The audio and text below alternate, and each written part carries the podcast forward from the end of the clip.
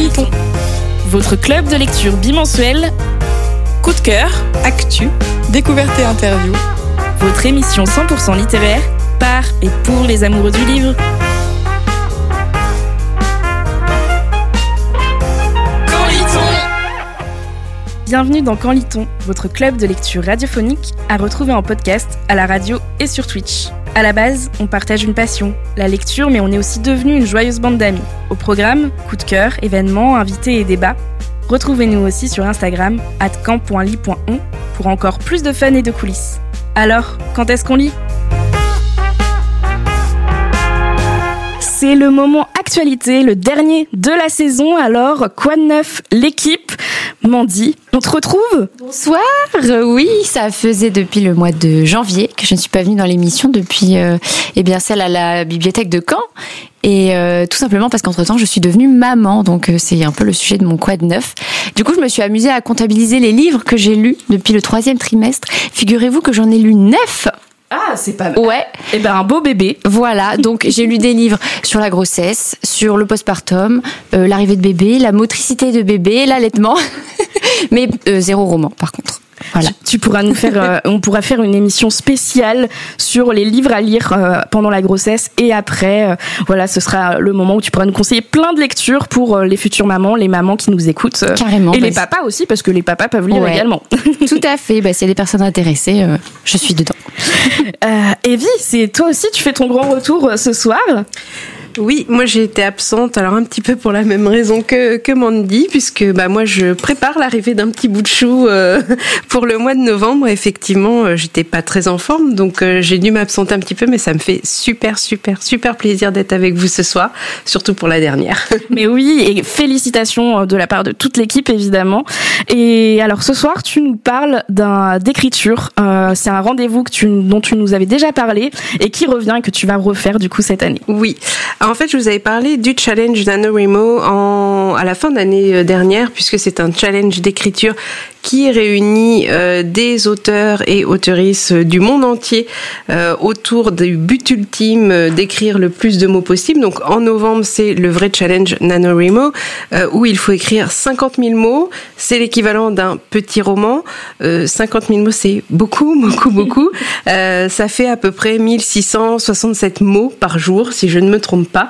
Et en fait, ce challenge, il a fait des petits, puisqu'il y a eu deux, ce qu'on appelle Quand NaNoWriMo, qui se sont créés et c'est le même principe, donc il y en a un en avril et un en juillet, c'est pour ça que j'en reparle parce que ça commence dans 15 jours mais là on est plus sur le principe d'une retraite créative un petit peu, puisque chacun va choisir en fait son objectif d'écriture. Alors ça peut être 1000 mots, alors c'est pas beaucoup 1000 mots, mais enfin si ça peut déjà aider à démarrer, c'est pas mal.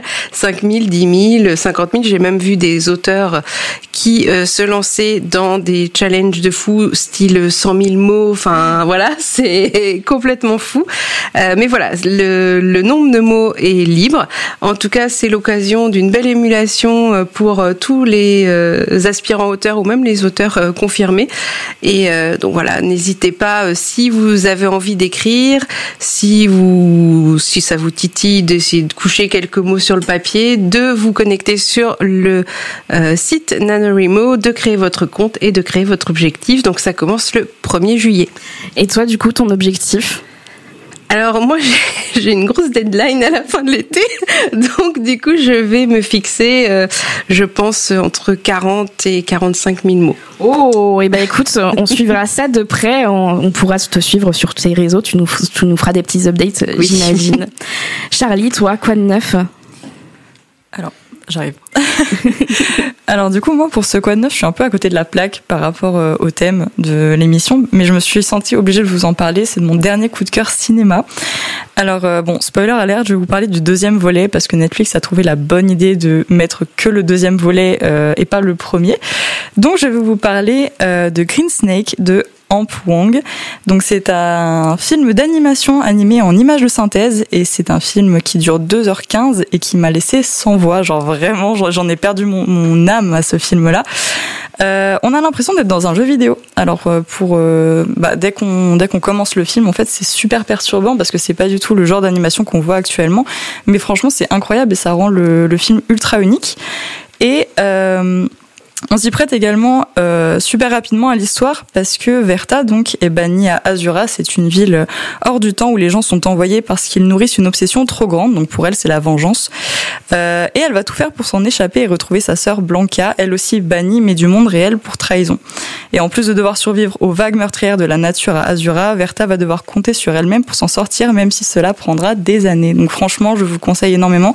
Et même si ça, c'est le deuxième volet, vous n'avez pas forcément besoin de voir le premier pour comprendre l'histoire du deuxième, parce que le premier, c'est l'histoire de Blanca. Voilà. D'accord, bah écoute, merci pour cette recommandation. Laetitia, toi, tu nous parles d'un événement. Tu peux utiliser le micro devant toi. Beaucoup trop de micros. Oui, je parle d'un événement d'un autre bébé, clairement. Un gros bébé qui attire 3000 personnes. C'est pas un vrai bébé, hein, pour les têtes. Il y a eu des petites têtes autour de la table en mode « pardon ». Voilà, donc vous le savez peut-être ou peut-être pas. Je suis bénévole dans une association qui s'appelle les Caisses de Gaston et dans une semaine et demie, nous faisons donc notre course de caisse à savon à Colombelles, rue Hippolyte Monin, donc le 24 juin. Et donc ça prend tout mon temps, ça prend mes soirées, mes week-ends, je respire, je mange, je caisse à savon, je mange paille, recherche de 20 kilos de carottes, d'ailleurs si quelqu'un a 20 kilos de carottes autour de soi... J'en ai besoin. Et en fait, pourquoi est-ce que je fais le lien avec aujourd'hui ? C'est parce que ce matin, j'étais à la médiathèque de Caen et ils vont nous prêter des Idea Box. Je ne sais pas si vous connaissez, c'est un concept qui a été mis en place par Bibliothèque Sans Frontières. Et en fait, ce sont des prêts de box... d'énormes box remplies de jeux de société, de livres, de loisirs créatifs, de matériel, pour justement venir rendre accessible un petit peu plus facilement la culture, là où il y en aurait peut-être moins l'occasion, ou alors moins de moyens. Et donc ils nous prêtent cette Idea Box le jour de l'événement. Donc si vous voulez voir des livres magnifiques, parce qu'on les a choisis ce matin, faire des jeux de société, voir des fêlés du casque descendre une descente dans la rue à 50 km/h, dans un petit bolide qui n'a aucune sécurité, venez. Mais vous faites en sorte que la sécurité soit présente, hein, genre, on précise quand même. Bien sûr, il y a la sécurité, les caisses sont vérifiées avant, il y a des soudeurs sur place, on fait attention. Les fêlés du casque sont des experts, donc ça passe. Et toute l'équipe de bénévoles est là pour assurer une super fête toute la journée, donc n'hésitez pas à venir, moi j'y serai de toute façon. Exactement, je commence à rallier les gens. 24 juin, c'est un samedi, donc dans une semaine et demie, à Colombelles, rue Hippolyte Monin, de 11h à 17h. Et c'est gratuit. Et vous me verrez derrière une tireuse à bière, donc n'hésitez pas. Merci Laetitia. Et on termine ce Quoi de Neuf avec toi, Cassandre. Du coup, tu nous parles de vacances. Ça donne envie. Oui, en mai, j'ai eu le plaisir de partir en vacances à Amsterdam. Et que vous me croyez ou pas, j'y suis allée pour la beauté de la ville, des musées, pour la culture. J'ai pu flâner sur les canaux, découvrir des œuvres d'art. J'ai fait du Banksy, j'ai fait du Van Gogh. Et on a enchaîné sur Bruxelles. Donc Bruxelles, pays de la BD par excellence, avec des fresques de BD, des grandes œuvres d'art, beaucoup de bouquinistes. Bon, il faut que je vous fasse une confidence pour ceux qui n'ont pas suivi. J'ai acheté 14 BD et 16 Agatha Christie. Pas que pour moi. Et faut pas s'inquiéter pour les valises, parce que j'y suis pas allée en avion, mais j'y suis allée en train, en Thalys plus précisément. Et pour ceux qui aiment bien faire des voyages et allier ça avec la planète, ça coûte pas très cher en s'y prenant à l'avance. C'est très confortable, c'est très rapide, c'est du TGV et franchement, c'est une bonne alternative pour se faire des jolies vacances à la fois loin et relativement moyennement loin et écologique. Voilà. Eh ben merci Cassandre. De mon côté, il s'est passé tellement de choses ces derniers mois, entre la convention sur la série Shadow and Bone où j'ai pu rencontrer Ben Barnes, l'organisation de ma deuxième chasse aux livres à Caen, le club de lecture young adulte de la médiathèque de Bayeux. Je me sens chanceuse de pouvoir assister à autant d'événements liés à la lecture. Et c'est vrai qu'on peut penser que la lecture c'est une activité solitaire, mais je crois que depuis 1 an et demi, avec toute la team de Quand est-ce qu'on lit, on vous a prouvé que c'était le contraire. Et au-delà de partager une passion, je crois qu'on est devenus de vrais amis. Et j'ai déjà hâte de vivre plein de chouettes aventures avec vous toutes. Et oui, je vous avais dit que cette émission serait pleine d'émotions. Allez, avant de faire pleurer tout le monde, on passe au coup de cœur. Charlie, tu nous parles d'un manga dont tout le monde parle sur les réseaux sociaux. En effet, du coup, on va changer un peu du roman et de la BD, parce que c'est vrai que généralement, moi, je vous présente toujours des romans, même sur mon Instagram et tout, jamais de BD ou quoi. Mais du coup, je vais vous faire une petite chronique sur mon coup de cœur manga, qui n'est autre que Banana Fish. Je sais pas si on voit, je sais pas c'est de quel côté, voilà. Alors, donc c'est Banana Fish de Akimi Yoshida. Donc sortez vos mouchoirs, vous allez en avoir besoin, parce que dans Banana Fish... l'un des meilleurs mangas de la planète, on trouve le personnage d'Eiji, un jeune japonais qui arrive à New York. Alors qu'il marche tranquillement dans la rue, il croise le chemin d'Ash, un jeune New-Yorkais en pleine guerre de gang. Alors Banana Fish, qu'est-ce que c'est aussi ? C'est une drogue qui rend complètement dingue et tue en quelques minutes. C'est une histoire de vengeance, une histoire d'amour inassouvi et des larmes. En bref, c'est pas pour rien que j'ai toute la collection en japonais, même si je ne parle pas un mot japonais, évidemment. Et du coup, on a aussi des éditions parfaites qui sont sorties il n'y a pas longtemps, il y a 10 tomes. Là, j'ai du coup les éditions japonaises et vous pouvez également trouver l'animé en streaming sur Internet. On va pouvoir commencer par un petit conseil lecture LGBTQ+. Oui, alors moi je vais vous parler de ce roman qui s'appelle « Au sang de nos liens », c'est le tome 1 sur les traces du corbeau de Zoé Reed. C'est publié aux éditions Bookmark. Et pour ce mois des fiertés, moi j'ai eu envie de me plonger dans l'un des romans de ma pile à lire que je m'étais procuré précisément parce qu'il s'agissait d'un roman de fantaisie mettant en scène un couple de femmes, et c'est assez rare pour le souligner puisque en fantaisie, moi personnellement c'est peut-être une des critiques que je ferais du genre, c'est qu'il y a assez peu de personnages, d'héroïnes en tout cas, et encore moins de couples de femmes. Donc là, moi, c'était clairement pour ça que j'avais envie de le lire. L'histoire, elle est posée dès le départ. Ça se passe dans un monde appauvri, par la guerre. Le personnage de Kiena a permis à sa mère et à son frère de survivre en devenant l'une des meilleures chasseuses du royaume. Et lorsqu'un ami d'enfance, à présent dans la garde royale, la recommande au roi pour traquer une princesse fugitive, elle est entraînée contre son gré dans une dangereuse quête qui mettra sa vie mais également son cœur en péril. Alors si vous aimez la fantaisie et si vous avez envie d'une romance qui change un petit peu de l'ordinaire, je vous recommande cette lecture. Ce que je disais tout à l'heure, il est assez peu commun de trouver des couples de femmes dans la fantaisie, enfin de mon point de vue, et j'ai trouvé cette approche vraiment intéressante et passionnante à lire. Alors bien évidemment, le roman il fait la part belle aux femmes, les héroïnes sont fortes et très attachantes. Et l'histoire, elle tient bien la route. C'est pour de la fantaisie, je trouve ça en plus pas trop compliqué à lire parce que c'est vrai que la fantaisie, ça peut être assez lourd quand il y a toute une mythologie derrière, etc. Longue à se mettre en place. Et là, c'est pas le cas. C'est un roman qui est assez court. Il y a de la magie, il y a de l'aventure, il y a du sang, des larmes, quelques scènes un peu graphiques quand même. Faut le dire. Mais vraiment, c'est plutôt pas mal. Et sans spoiler, je peux vous dire qu'à la fin, il se passe pas mal de choses qui font qu'on a super envie de se procurer le tome 2. Donc moi je vous le recommande, c'est le tome 1 et pour l'instant il y a 2 tomes qui sont publiés chez Bookmark, donc n'hésitez pas. Merci Evelyne pour cette recommandation LGBTQ+. Alors préparez-vous, j'ai énormément de choses à dire.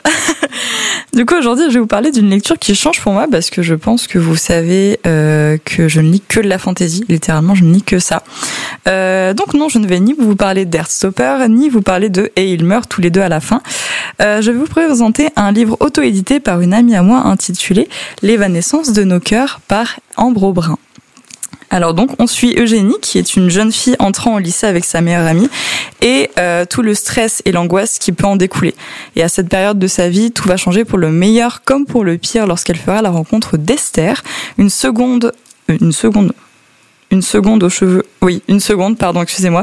élève en gros, une seconde aux cheveux ébènes et au sourire resplendissant.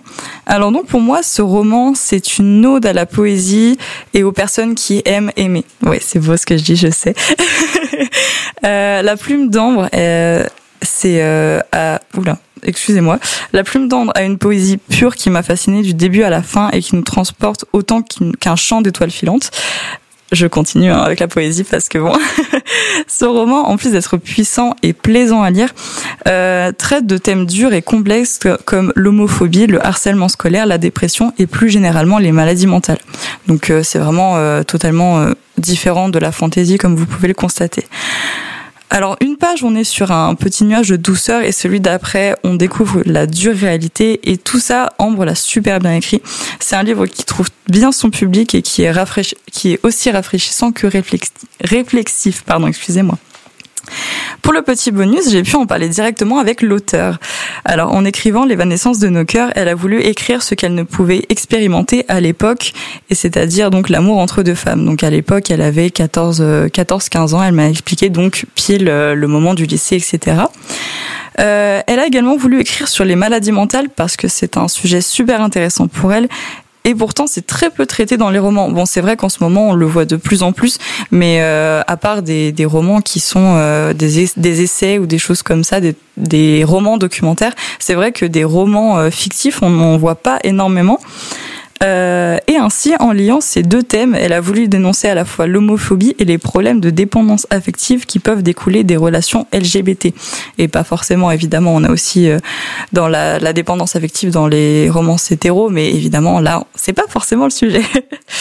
Alors donc, je la cite, « C'était important pour moi de montrer que même si une relation semble parfaite, il faut aussi trouver de quoi s'accrocher car l'amour ne fait pas tout malheureusement. » Et pour conclure avec ma chronique, je la cite une nouvelle fois, histoire de vous donner l'eau à la bouche. J'ai toujours aimé les livres tristes et romantiques et j'ai eu envie d'en écrire un avec un plot twist qui retourne le cerveau et brise le cœur. Vous l'avez donc bien compris, sortez les mouchoirs pour L'évanescence de nos cœurs, un roman d'Ambre Aubrin disponible sur Amazon. Merci Charlie. Je vois, Anaïs, que tu as 2 livres devant toi. Je te propose de commencer avec le premier. C'est celui-là. Oui, donc Sous l'arc-en-ciel des fiertés, c'était évident pour moi de mettre à l'honneur chacune des nuances du drapeau LGBTQIA+. Alors pour parler couleurs, laissez-moi vous présenter Chromatopsie de Quentin Zuiton. 11 couleurs, 11 personnages, 11 très courtes histoires, 11 façons d'exprimer nos différences. C'est une BD qui n'aborde pas que l'orientation sexuelle, la transidentité ou le polyamour par exemple. Elle parle aussi d'autres thématiques qui mettent en marge les maladies psychiatriques, les traumatismes, le rapport au corps gros ou vieillissant, les violences domestiques, les valeurs écologiques, les addictions, etc., etc. Chaque couleur résonne par le prisme d'une émotion intense qui ici n'a pas besoin de beaucoup de mots pour s'exprimer.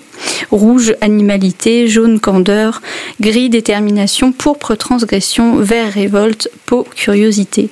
Mais Martin Dust, qui a écrit la préface, souligne très bien une autre facette du kaléidoscope qui est cette BD.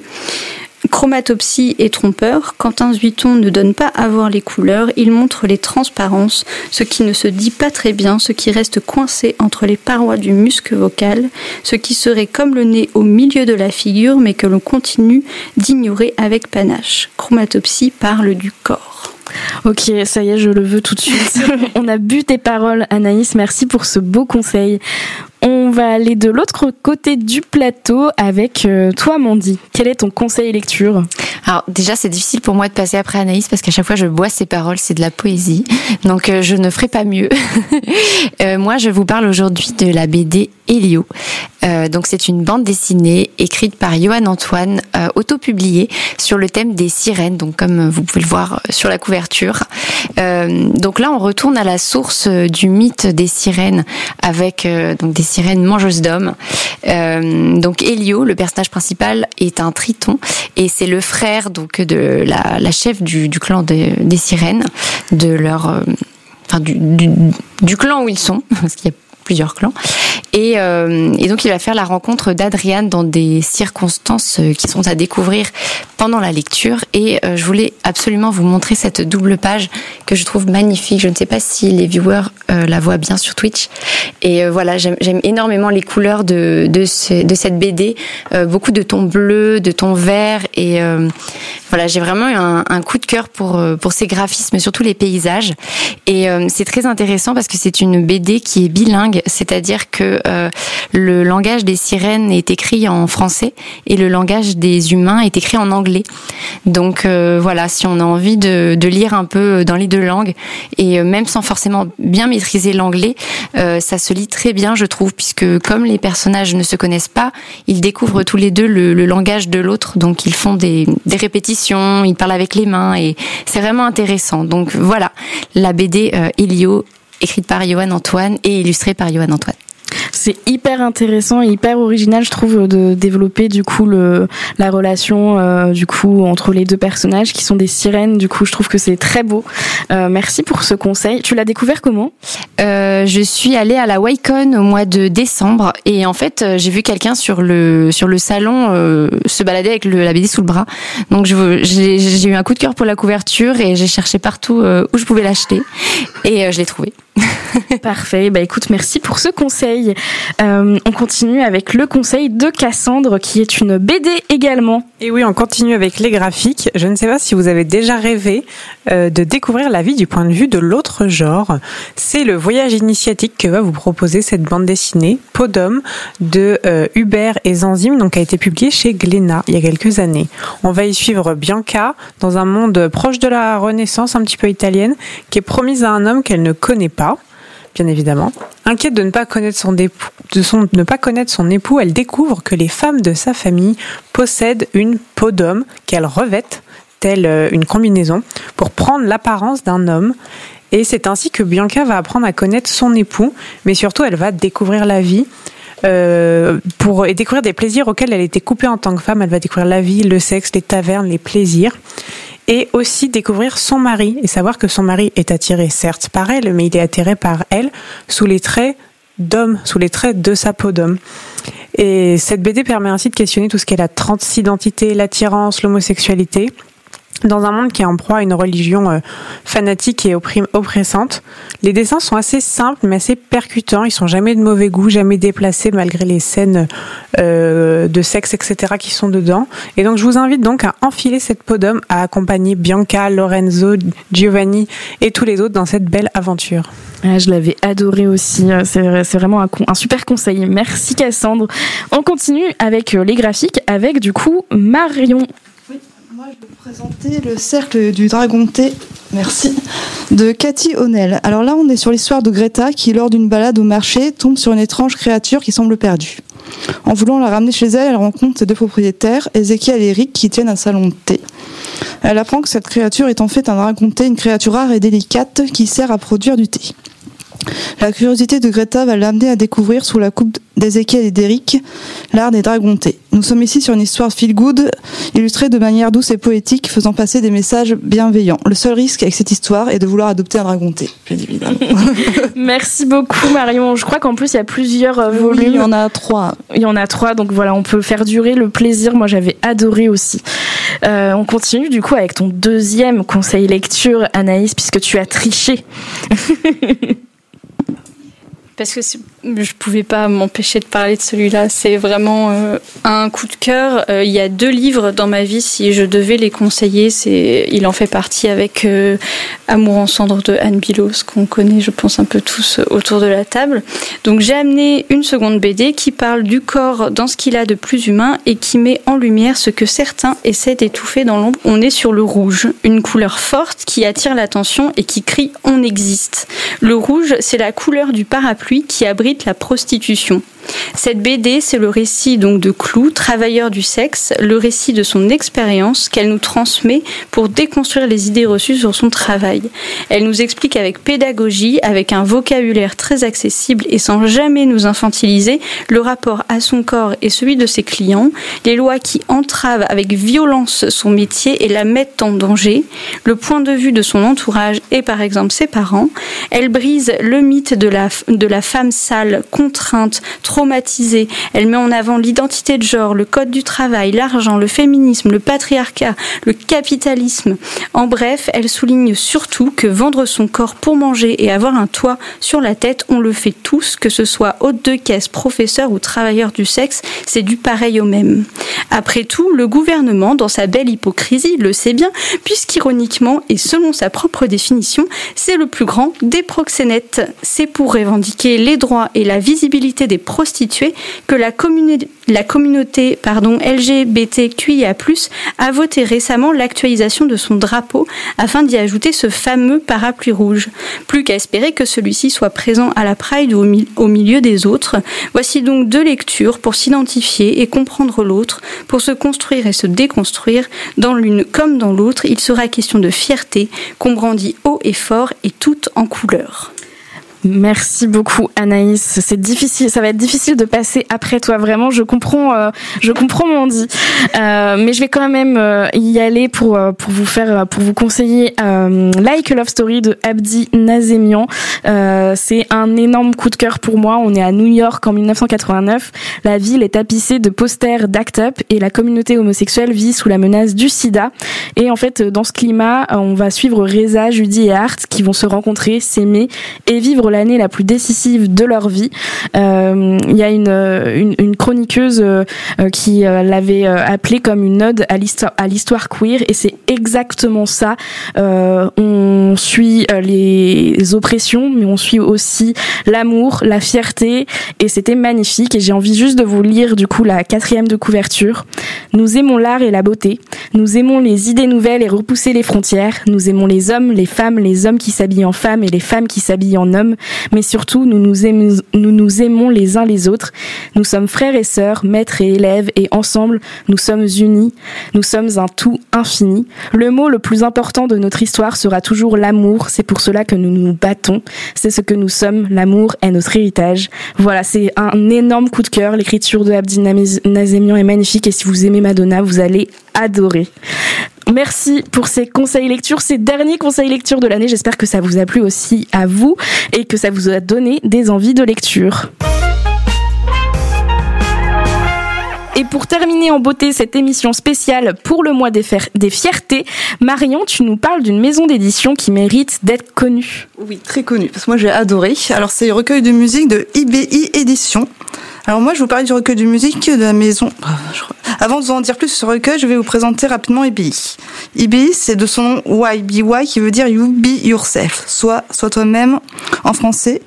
Est une maison d'édition qui publie la littérature inclusive, mettant en scène la diversité sous toutes ses formes, particulièrement les différentes orientations sexuelles et identités de genre. Le recueil musique en étant lui-même illustration. Ce recueil est un recueil illustré de 9 nouvelles, abordant, tout comme son nom l'indique, le thème de la musique, que celles-ci proviennent d'instruments, d'objets, du quotidien, ou plus particulièrement des émotions. Tristesse, colère, deuil, joie, tout y passe. C'est simple, chaque nouvelle ici a sa propre mélodie, sa propre émotion, sa propre présentation et sa propre manière de toucher les gens. Moi, par exemple, j'ai beaucoup aimé la nouvelle 9h de l'après-midi, car celle-ci mentionne les émotions ressenties lors d'un concert au vu de son artiste préféré. Et comme j'ai vu Harry Styles avant de lire cette nouvelle, forcément, ça a résonné en moi. Et voilà, ça m'a touchée. Ce qu'il y a de bien aussi avec ce recueil, c'est qu'avant le commencement de chaque nouvelle, il y a un paragraphe d'accroche, une présentation de l'auteur-autrice, et de son illustrateur-illustratrice avec les liens vers leurs réseaux sociaux et sites internet, accompagné d'une liste de trigger warning classés en tant que principaux, ponctuels et mentionnés. Ce qui est bien pour être prévenu dans quoi on s'embarque en fait. Donc si vous aussi vous voulez faire partie de ce voyage musical et poétique, n'hésitez pas à embarquer sur ce bateau et peut-être que vous aussi vous trouverez votre propre résonance. Merci beaucoup Marion. Je crois que quand on est allé à Ouest-Hurlan, c'est là que t'as craqué pour plein de livres. Le premier craquage et oui, c'est là où j'ai le plus craqué. Et c'est pour ça que tu as perdu ton pari d'ailleurs, puisque tu as fait des crêpes ce soir. Donc après cette émission, nous pourrons manger des crêpes tous ensemble pour fêter cette dernière.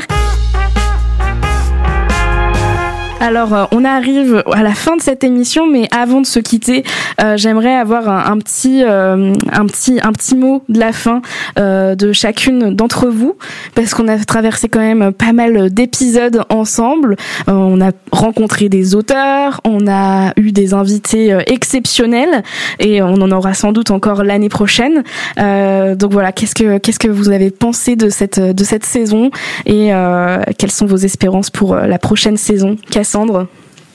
Pour moi, c'était la 2e saison du coup, et c'est vrai que je trouve que c'est vraiment une vraie opportunité de vie. On échange ensemble, on se fait des amis, on participe à des événements, on a fait Ouest-Hurlan ensemble, on découvre plein de choses, on découvre des livres, on échange avec des auteurs et des autrices avec lesquels on n'aurait pas pu forcément échanger en direct sans ça. Donc pour moi, c'est vraiment ici une vraie bouffée, ça casse du quotidien, on fait totalement autre chose, et quand on discute tous ensemble, quand on fait des lectures communes, c'est vraiment une émulation tous ensemble de lecture.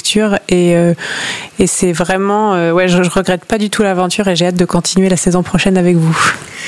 Laetitia, ton mot de la fin. J'ai à 2 doigts de pleurer, alors je vais pas parler beaucoup.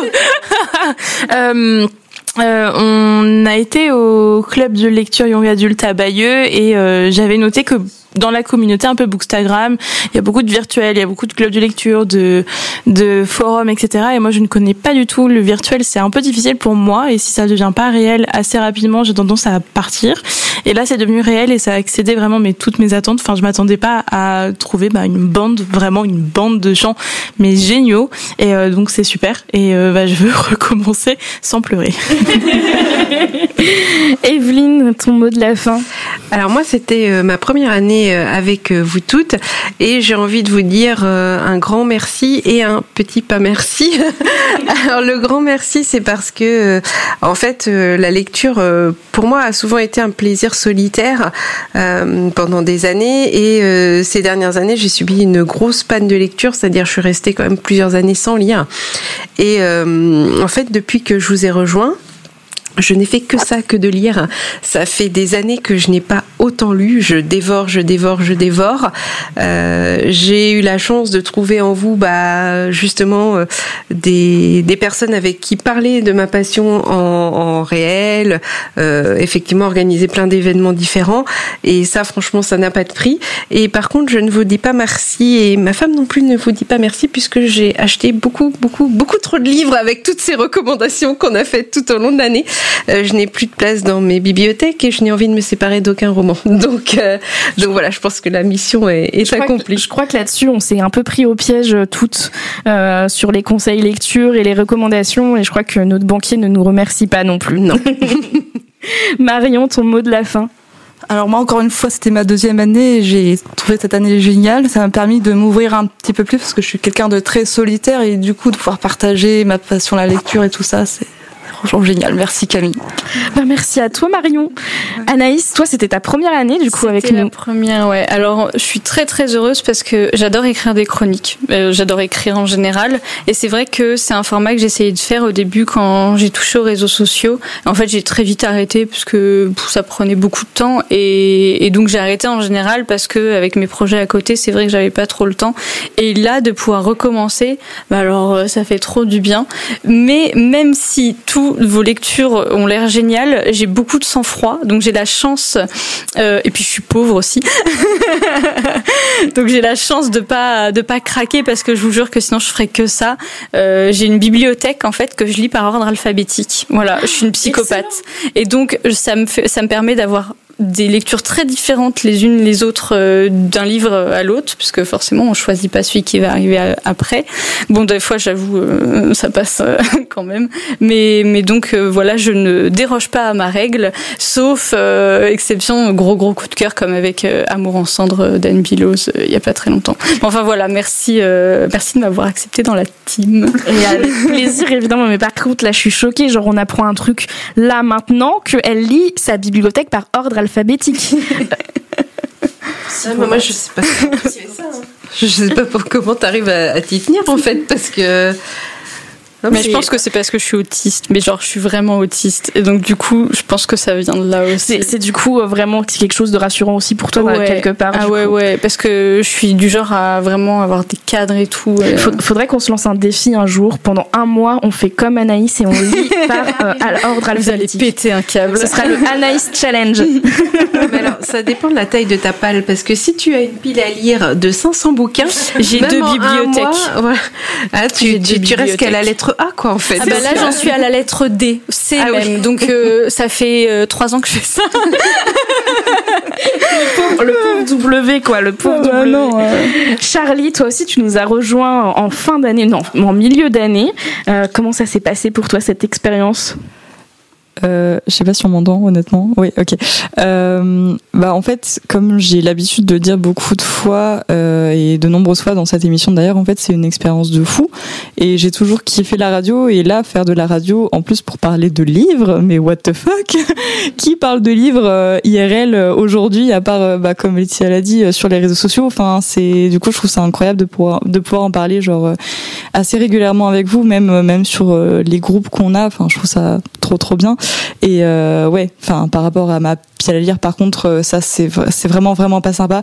Petit clin d'œil aussi à Manon qui n'est pas là, mais c'est principalement elle qui me fait faire des craquages gigantesques. Mais du coup non, ouais, à part ça, franchement c'est trop une bonne aventure et j'ai tellement hâte de continuer et je suis tellement reconnaissante d'être ici en fait. Voilà, pleurez s'il vous plaît. Vous voyez, c'est que de l'amour. Et on va terminer du coup avec toi, Mandy, puisque t'as quand même été là pour la toute première émission de Quand est-ce qu'on lit ? Oui, c'est vrai, j'ai fait les 2 saisons, moins 4 mois pour la 2e. Et vous retrouvez ce soir, c'est trop bien. J'y ai pensé toute la semaine. En fait, je me rends compte que... Enfin, je le savais déjà que vous me manquiez, mais c'était vraiment une constante un peu de mon quotidien de savoir que je vous retrouvais tous les mois. Et puis maintenant, c'est passé à 2 émissions par mois. Et enfin, je trouve ça génial. J'espère pouvoir m'impliquer vraiment dans la saison 3 et tous vous retrouver. Enfin, comme dit Laetitia, en fait, c'est une bande de gens qu'on rencontre et avec qui on passe du temps pour parler de sa passion. Et je trouve ça fantastique. Enfin, merci à tout le monde d'être dans ma vie. C'était Quand lit-on, un podcast 100% littéraire à retrouver sur Twitch et Radio Toucan.